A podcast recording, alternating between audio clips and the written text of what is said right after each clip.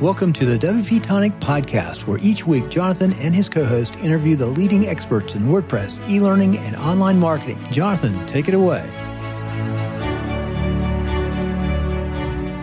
Welcome back, folks, to the WP Tonic Show. It's episode 597. Um, I've got a great friend of the show, friend in general. I've got John Locke from Lockdown Design and SEO joining us on the podcast. We're going to be talking about all the late up, upcoming Google updates when it comes to SEO and search, um, and how that will affect WordPress and WordPress powered websites. My normal co host, Stephen, can't join us this week.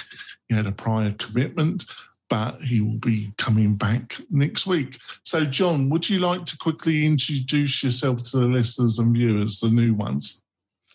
Yeah, sure thing. My name is John Locke. My business is Lockdown Design and SEO, uh, which you could find at lockdownseo.com. I've been building websites uh, since 2012 professionally, and I've been specializing in SEO for about the past four and a half years. That's great. And before we go into the main part of the interview, I just want to mention our major sponsor, and that's Castos. Um, they provide a podcast hosting service. Um, you need somewhere to store your audio files. You need somebody who can help you um, with. Um, and looks like Stephen's joining us, so we're going to have to redo this. Right, there we go. So, right. Hi there, Stephen. How you hey. doing? Rightio. Right, I'm going to do it again. Just give me a, we were, we were just about a minute into it, Stephen. But right, so three, two, one. Welcome back, folks, to the WP Tonic Show. It's episode 597. This is our interview show. And we've got a special guest, a friend, and a friend of the show. We've got John Locke of Lockdown Designs. So we're going to be talking about the upcoming um, Google updates that were supposed to happen this month, but have been slightly delayed to June. Um, John is going to go through how all these updates will affect yours or your clients' websites.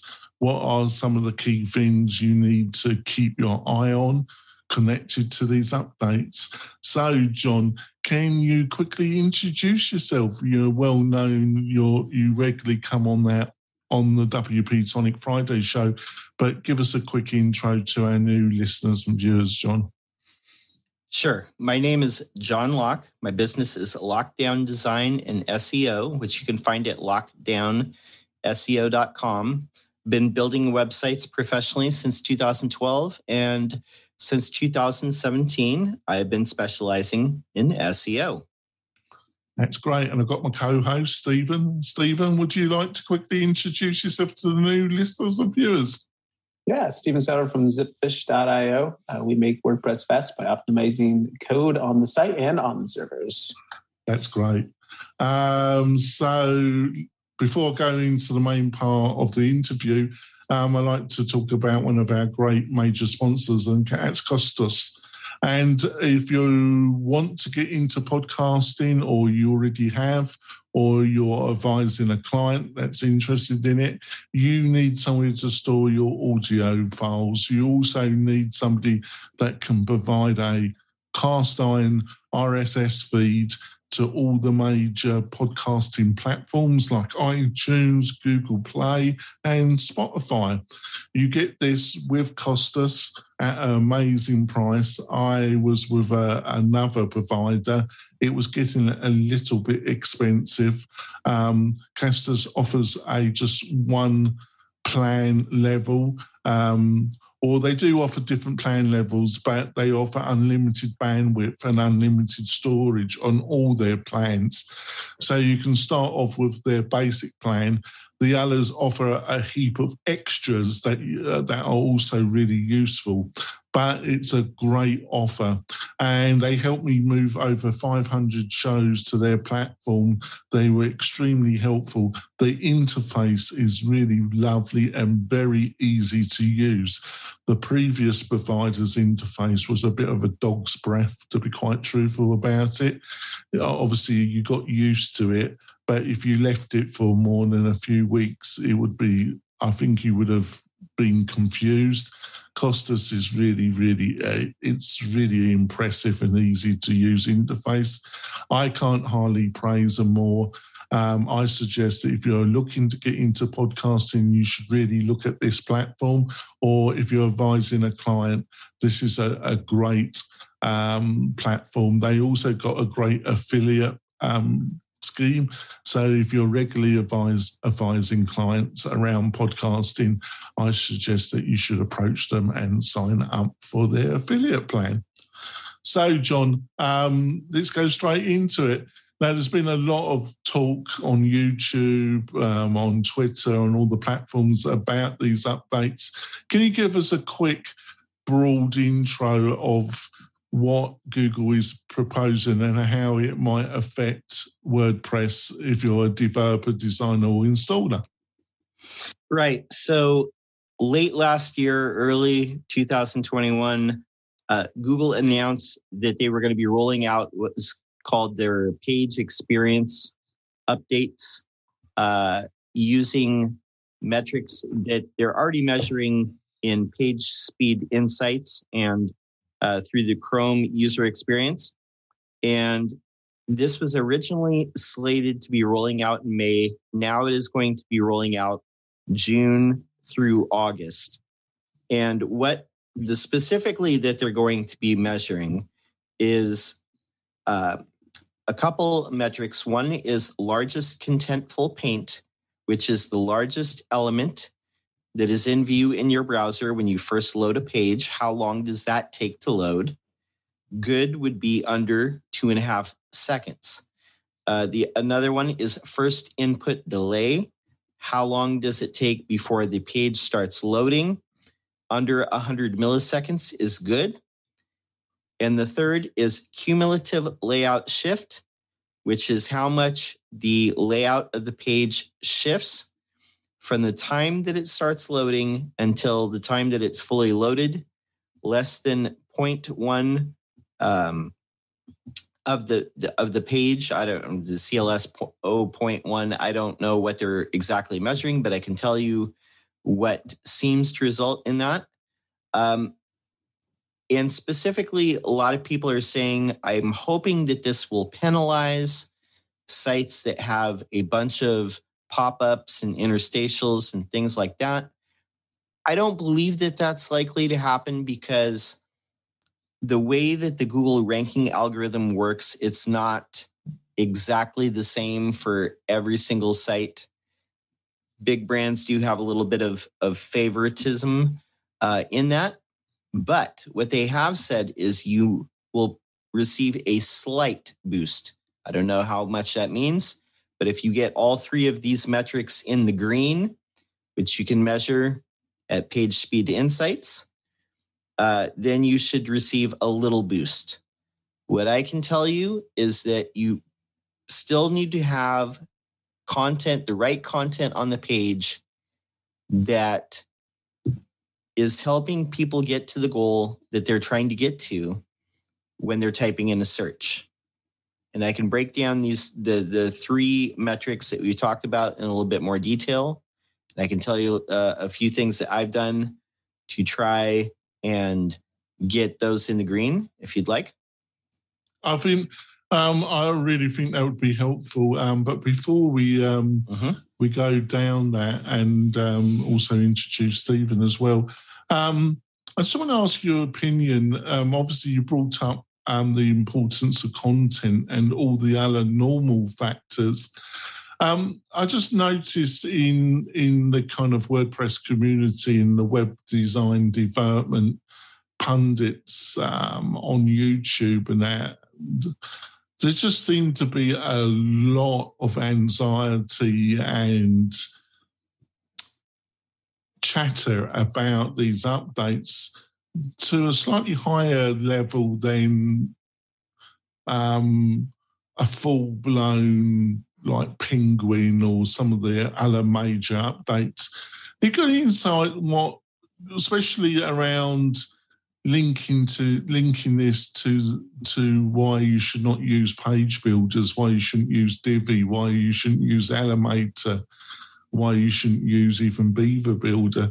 Um, what's your first of all? What's your thoughts? Do you think it's just been overblown? They don't fully understand what these updates are up are really about. what's your opinion about it?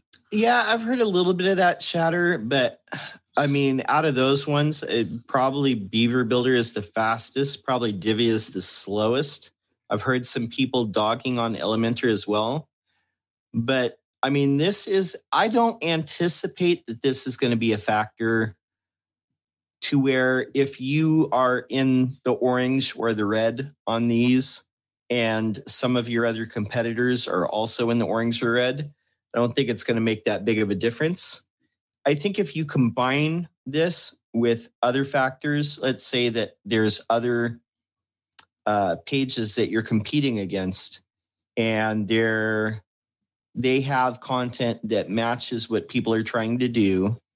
They give uh, people a way to have a conversion that Google, if they had a means of measuring that, like satisfaction by like this person did a conversion, if you have some sort of means of having that on the page, um, if those other pages are improving their design and their link velocity is you know active it's higher than yours. They're they're actively getting links. If all those things are combined then you you know you might lose some ground to your competitors. Uh, but in isolation if you change nothing else about your pages is this something that i think you should do? I mean yeah you should always be focusing on speed visual stability and and things that are making this overall better but you have to realize too that Google can change the weight on these factors at any time. For many years, they were, it seemed for like three years, they were saying, um, you got to get mobile friendly. You got to get mobile friendly. And more and more sites became mobile friendly.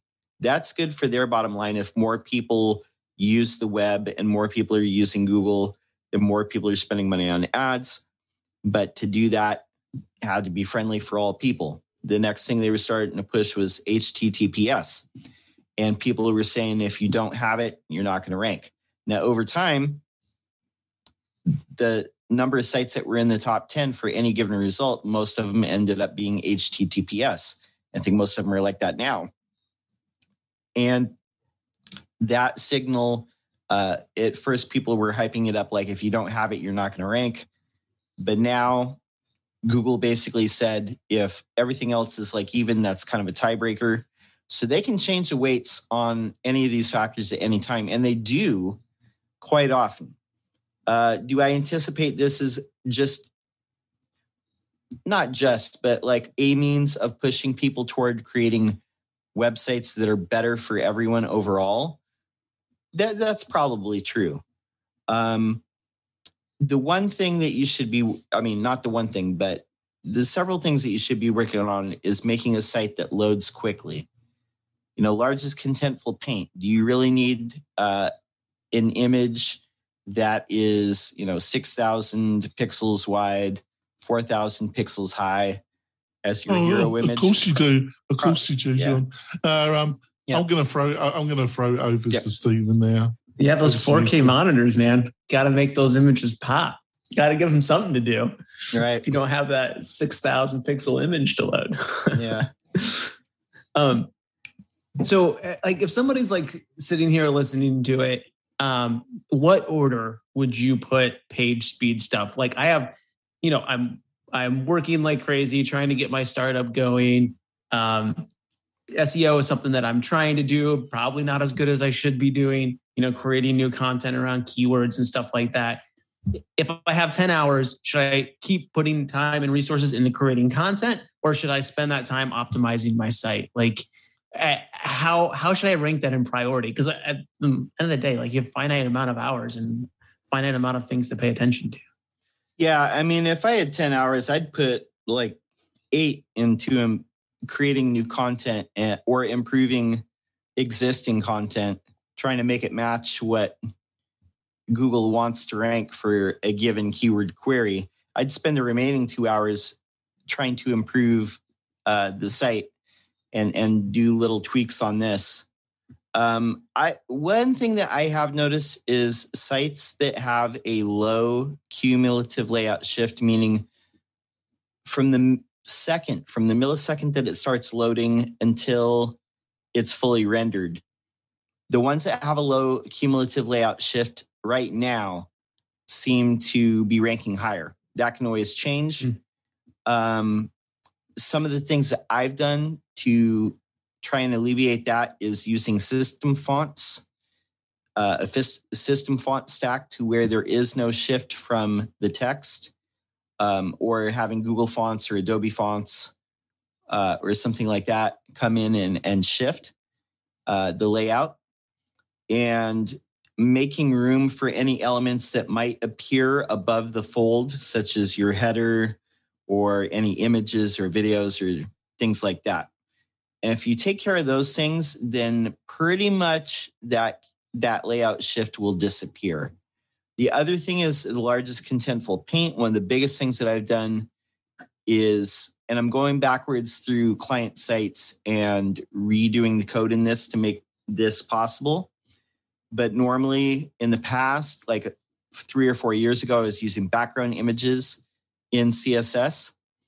Um, but every time that the page loads, if you're using just background image, it loads that image every time. So one thing that I've shifted to doing is using a picture element with WebP first and then an image fallback, and then using CSS to simulate background cover. Uh, those images can be cached, meaning that, and they can also be lazy loaded as well. So that means, for one, that it's loading quicker. Uh, the space is there. Uh, it'll load as the page goes, but there's no wait. The browser's not waiting around to load that image. Yeah. There's other things I've done, like with YouTube, using Paul Irish's uh, YouTube Light Embed or something like. Yeah, I think that's what it's called. Yeah, but those are all things that you can do to speed up your site. There's a million like little things like that that you can do. You know, using caching, um, things like this, all all deferring JavaScript. Um, but if this is me, I'm doing content first and then using uh, a few hours a week to to kind of make these improvements, and then overall, it's improving your overall site. When when Google's looking at ranking sites, how much are they considering like bounce rate and like number of pages viewed on how, on how they weight things? Because something that I think is interesting about page speed is that although Google's looking at page speed right now, like page speed has a huge impact, an even bigger impact on somebody's bounce rate off of their website yep. or the number of pages someone views. And if does Google look at those numbers or are those numbers like not okay. something that they they yeah great question okay so this is the thing that Google representatives have said probably like four dozen times they do not use Google Analytics at all okay. the reason being not every site has Google Analytics maybe half the sites in the world have Google Analytics installed so they're not using that at all that's for for the webmaster and for you and to look at but they don't use Google Analytics at all. And they've been very adamant about saying that. Now, bounce rate. Uh, John Mueller and Gary Illyes, who are representatives for Google, have both said several times bounce rate is not a good signal. I don't think that they've ever adamantly said that they do not use bounce rate at all, but it is a signal that can be gamed. And what I mean by that is if you can pay somebody on on Fiverr to um, go on your site or pay a bunch of people or go on Amazon Mechanical Turk or anything like this and pay a bunch of people to go to your site, uh, visit a couple pages, hang out there for a minute or two minutes. Is that really a, a thing that is a good signal? It's the same thing as PBNs. If you have a bunch of links, you know, that's on the surface that looks like a good signal, but it's a really one that's easy to manipulate. And then people spend all their time trying to manipulate it instead of trying to make one that's actually good. Now, there's a clue to this, and that is that Google very recently said that they do collect data from Chrome for the Chrome for the crux, the Chrome user experience. That's a clue. They have a mobile browser in Android. They have a desktop browser in Chrome. Um, there's better ways to determine whether people are satisfied with a page than using bounce rate. It's it's kind of a signal that can be gamed. It's a messy signal. It's one that they've kind of out and out said that it's not their first choice to use. Uh, so,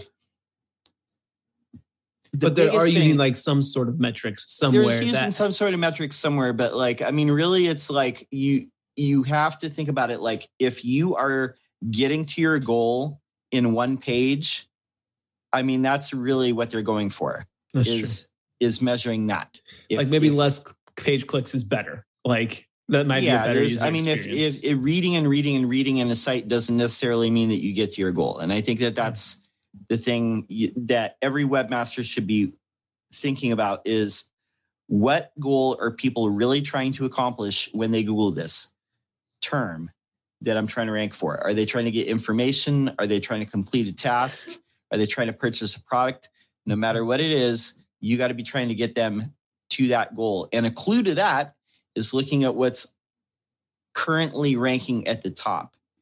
Um, so basically, looking for clues in what they're already favoring will give you a clue about what they think people are trying to accomplish when they type in a certain keyword. I, so, I like, think that we need to actually, Stephen, go for our break. Okay. We'll be back. It's fascinating. Stephen, Stephen cannot be asking his next question. I think it's been a great first half anyway. We'll see you in a few moments, folks. Launchflows turns your WooCommerce website into a selling machine. We make it easy to create gorgeous sales funnels, no friction checkouts, order bumps, upsells, downsells, and much more. Gain full control over your buyer's journey from the top of your WooCommerce sales funnel all the way to the bottom. Best of all, you can use your favorite page builder, such as Elementor, Divi, Beaver Builder, Gutenberg, or one of the high converting templates we've included inside.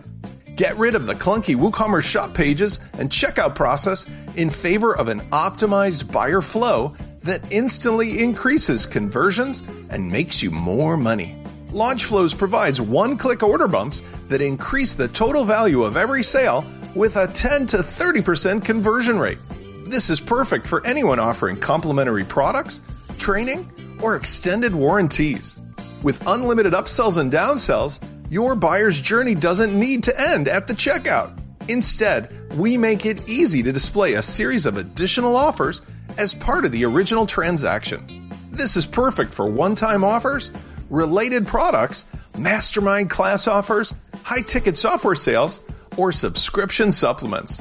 Not an expert? Don't worry. We've got the training and the consultation you need. WP Launchify will teach you how to get the most out of launch flows with personal consultation on WordPress, WooCommerce, marketing automation, and much more. If you want to earn more money with your WooCommerce online business, you owe it to yourself to try Launch Flows today. We're coming back. Got my friend uh, John Locke on. Um, there's not much about SEO that John doesn't know. He's a real expert. I mean, a true expert on this. Back over to you, Stephen. Um, something that I feel like is always confusing to me um, about uh, Google search engine SEO type stuff is like the whole local aspect. Like that's like a really big thing people talk about. But what does that mean and what does that entail? I think like just linking this back to our page speed conversation. Sometimes I wonder if people are talking a lot about page speed because it's an understandable metric and it's a metric that you can like run a like Google will run a a like check on your site and tell you how you rank. But like when somebody's talking about oh like we need to become you know we need to like we want to rank locally for when people Google whatever. Um, no one really like that's a lot more like ethereal. Like, what does that mean? How do I do that? Um, and I feel like that's somewhere I've gotten stuck. Like, sure, if I am talking about uh, how to clean somebody's house for COVID, let's say, uh, that's a very broad term. And let's say I can rank inter, uh, like, you know, across the United States for that term. I get that. But if somebody's looking for cleaning services locally, like how does someone like get into that market? Because that's the market like they really care about, right? Um, and that's something that's always confused me. Um, I just like don't understand it all. Okay, excellent question. I'm glad you went there. So local SEO, you got to think about it like this.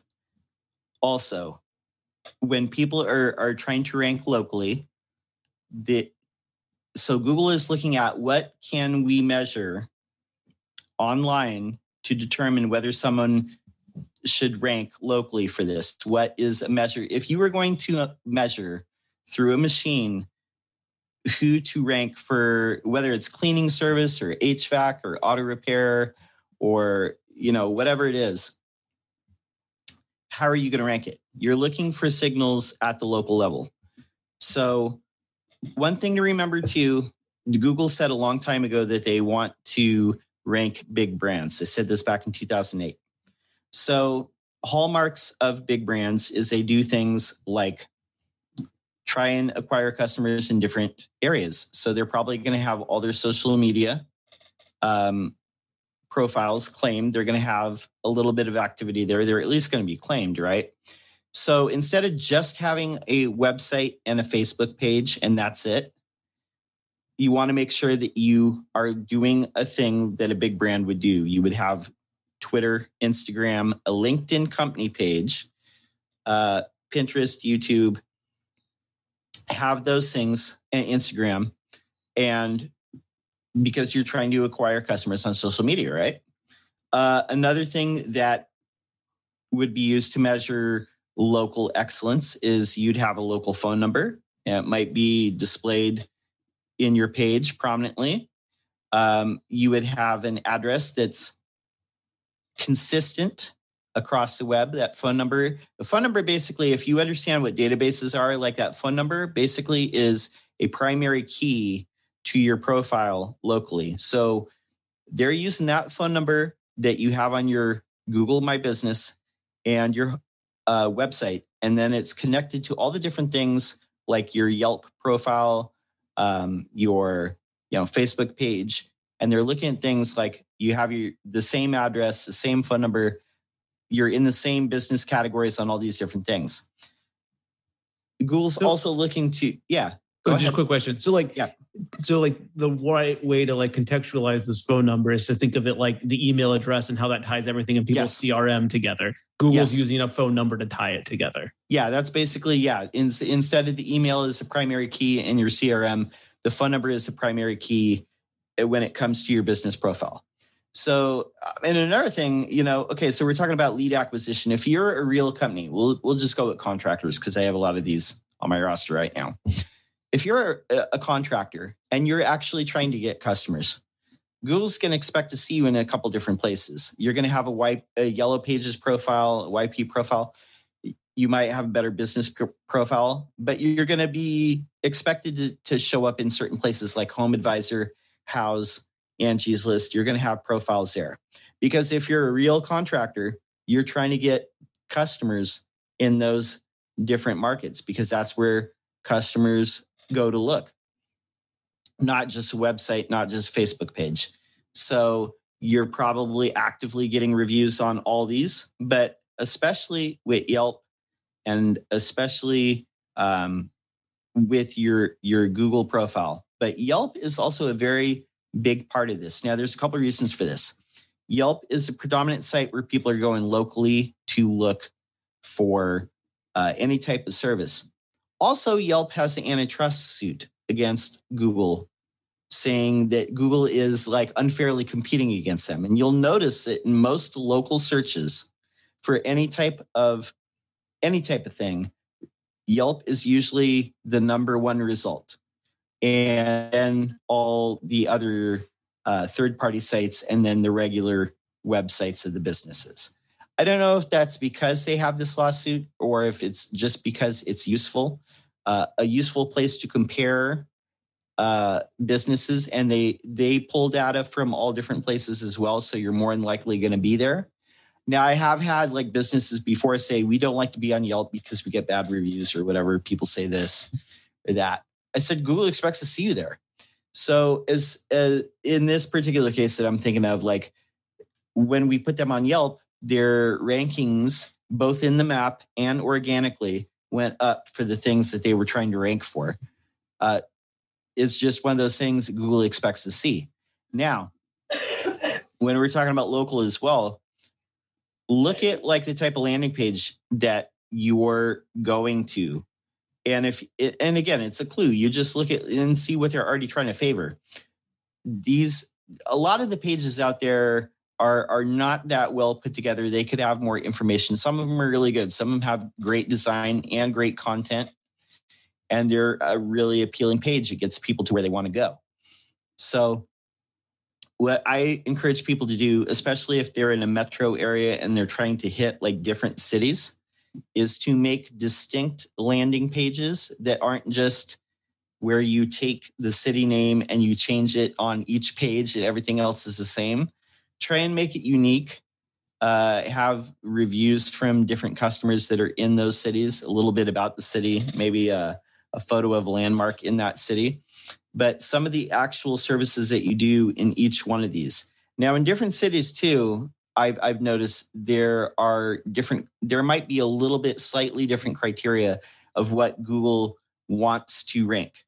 Um, so again, it's it's looking at the actual SERPs and seeing what needs to be there. But basically, if if you have service pages that detail um, what you do, who you do it for, the, lists of different services, lay it out in a cohesive manner. Don't just put like, hey, we do this and we've been around for 25 years. Go into like a little bit more detail about it. I know it's really hard for people to write about stuff like that, but if you if you break it down into lots of context like that, you usually do okay. Um, the last thing when it comes to this, Google has a memory of what's worked in the past. They're using these metrics to determine, you know, like, hey, people seem to like this page, so we're going to push it up. And we see this pattern of how um, these pages are laid out, what's on them, the content that's on them, the, the secondary content that's on them. These things seem to work, and people seem to like this when they Google this in all different cities.